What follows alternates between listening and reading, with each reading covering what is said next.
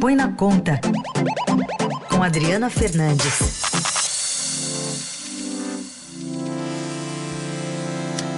Oi, Adri, bom dia. Bom dia, Carol. Bom dia, Raizen. Aqui em Brasília está muito seco. Essa época é, é muita secura. Mas quem acorda cedo vê um nascer do sol bem bonito, né, Adri? Sim, a, o visual é bonito e também o pôr do sol aqui em Brasília. É, esse pois período é. do ano. Esse, pelo menos esse período do ano dá para ter esse refresco. Ô Adri, vamos falar um pouquinho sobre é, o governo tentando acelerar algumas mudanças na lei de falências e também nas regras do setor do gás. Traduz para o nosso ouvinte aqui o que, que isso pode significar para a economia brasileira. No caso da, da lei de falências, é importante é, aprovar uma, uma lei mais moderna, né? Principalmente porque a crise do coronavírus ela ela está provocando o fechamento, as dificuldades de muitas empresas. Ah, o governo estima que pela frente, mais ou menos nos próximos meses, 3.513 empresas podem entrar em recuperação judicial. E o nosso processo hoje, a nossa forma eh, de recuperação judicial, ela é lenta, eh, demora muito tempo e consome, eh, devido a esse prazo elevado, né, ela consome o patrimônio das empresas. Então, os estudos estimam que, que, que essas, essas empresas que entrarem em recuperação judicial costumam ter uma perda de 51% no valor médio durante o processo de recuperação, que leva aí cerca de seis anos e sete meses, uma média que o governo aponta, ele quer modernizar, tornar mais rápido esse, esse processo e também facilitar ah, que a nova empresa que surge depois do processo eh, não tenha dívidas. No caso da, da lei do gás, é um projeto que está no Congresso Nacional ele é, facilita investimentos, como eu falei aqui, tem todo um grupo de marcos regulatórios, de novos marcos regulatórios, que o governo quer, quer apostar neles para aumentar os investimentos e a contratação de trabalhadores. O, o problema do desemprego é hoje um calcanhar de Aquiles do governo é, e uma cobrança do presidente Jair Bolsonaro que vai tentar a sua reeleição. Então, depois do coronavírus, é, essa melhoria do mercado de trabalho é chave para o presidente. É, falando ainda dessa questão das falências, Adri, é, é, essa lei já tinha passado por mudanças que antigamente existia concordata, que virou recuperação judicial. Ainda assim, a avaliação é que não está funcionando direito? Não, não, é exatamente isso. Essa lei, ela, é, ela, a nossa lei, houve uma tentativa no governo Michel Temer de, de, de, de mudar a, a, nossa legislação, não avançou e agora é, um novo, um, um novo projeto está, um novo projeto, uma nova tentativa, na verdade, está sendo conduzida pelo pelo Congresso e a expectativa é que possa avançar nesse nessa esteira, né? do, da, da crise do coronavírus com a, com a falência de muitas empresas, né, por conta do isolamento é, e também da recessão econômica.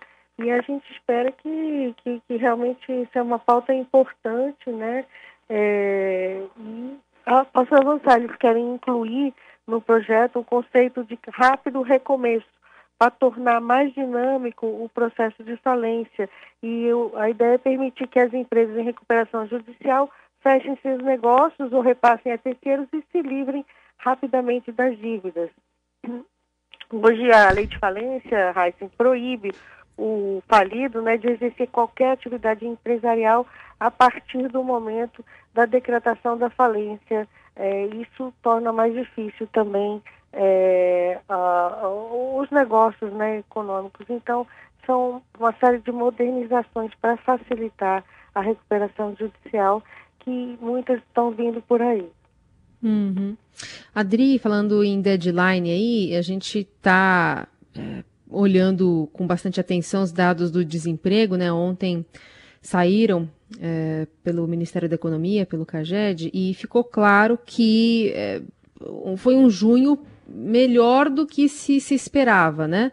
Mas ainda assim tá longe de, de demonstrar um, uma retomada da economia? Como é que esses dados estão sendo analisados?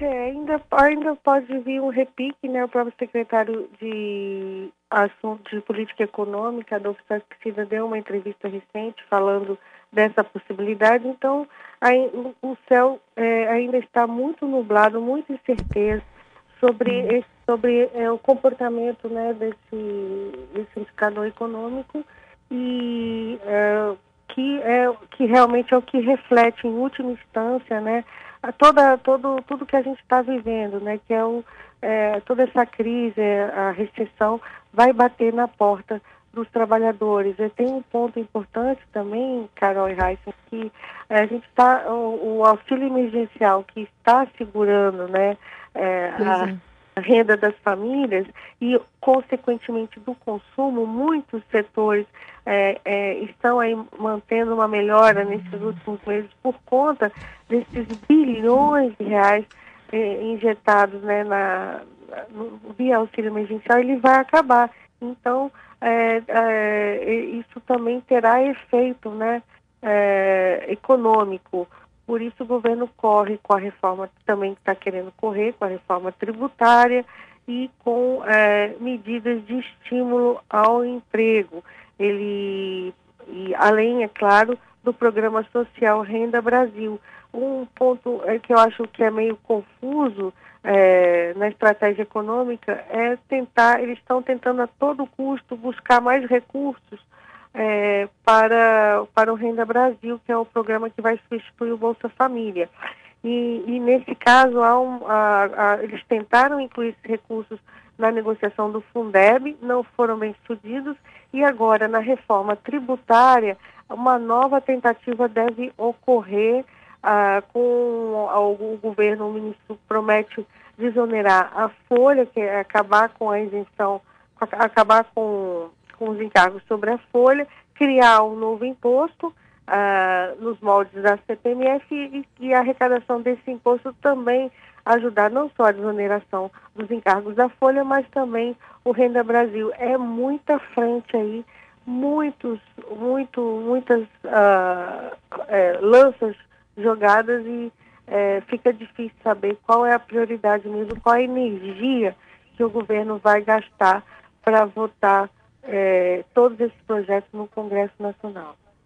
É, e lembrando é, ela... que é agosto, né, Adri? Acaba, acaba, na verdade, acaba setembro, então em agosto começa a se sentir já, né, a falta desses é, contratos suspensos, né, desse auxílio do governo, né? Sim, é, esse auxílio é uma preocupação porque é, cada mês de auxílio são 51 bilhões de reais que são é, repassados, né? Para, o, para os mais vulneráveis, os trabalhadores informais, é muito dinheiro e, e fazer. Essa transição é, entre o fim do auxílio e o aumento de recursos para os programas sociais não é uma tarefa fácil é, e também com muitos projetos no Congresso é, para tornarem é, permanentes esse, alguns programas sociais e é muito importante essa definição, é, Carol e Raíssa. Acho que a mais importante do momento é dar uma resposta né, ao auxílio emergencial. Isso, isso é de extrema importância porque esses trabalhadores é, é, vão ficar é, sem, sem essa renda. A, a economia está muito fragilizada, né? Como a gente comentou no início, agora muitas empresas é, entrando em recuperação judicial, fechando. Então é um cenário que, obviamente, desafiador. É, só um detalhe que você está comentando a questão econômica e social, que lógico que são as mais importantes, mas tem a política também. O governo acho que percebeu que pela popularidade aí que o presidente está conseguindo manter, que foi nessa baixa renda aí que a popularidade está tá sendo mantida, porque na alta renda ele perdeu um pouco, né? O que mostram as últimas pesquisas.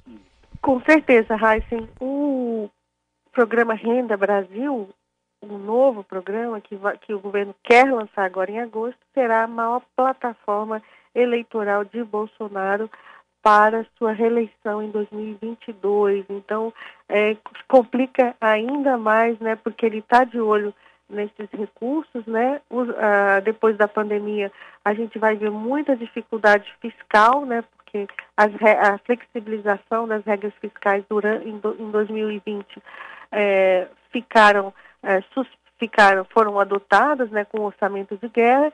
Ano que vem, é, elas é, tecnicamente, no, pelas regras atuais, não estarão val valendo, então há uma pressão também de parte do governo para estender mais essa flexibilização, gastar mais é, em 2021 para justamente alavancar essa plataforma eleitoral é, de bolso do presidente com obras de investimento no Nordeste em outros lugares do Brasil, onde ele pode ampliar sua base de eleitores e também de apoio político. Então é uma, uma equação difícil é, você é, equilibrar um interesse social é, com de vista aí de olho é, numa eleição. A gente já viu no passado recente que não deu certo do ponto de vista econômico. Então é, é, é, é um cenário muito complicado. Muito bem, seguiremos analisando todos esses passos aí, especialmente do, do governo nessas ações econômicas, também com a Adri, aqui no Jornal Dourado, que volta na sexta-feira. Obrigada, Adri. Até sexta, Carol e Raíssa.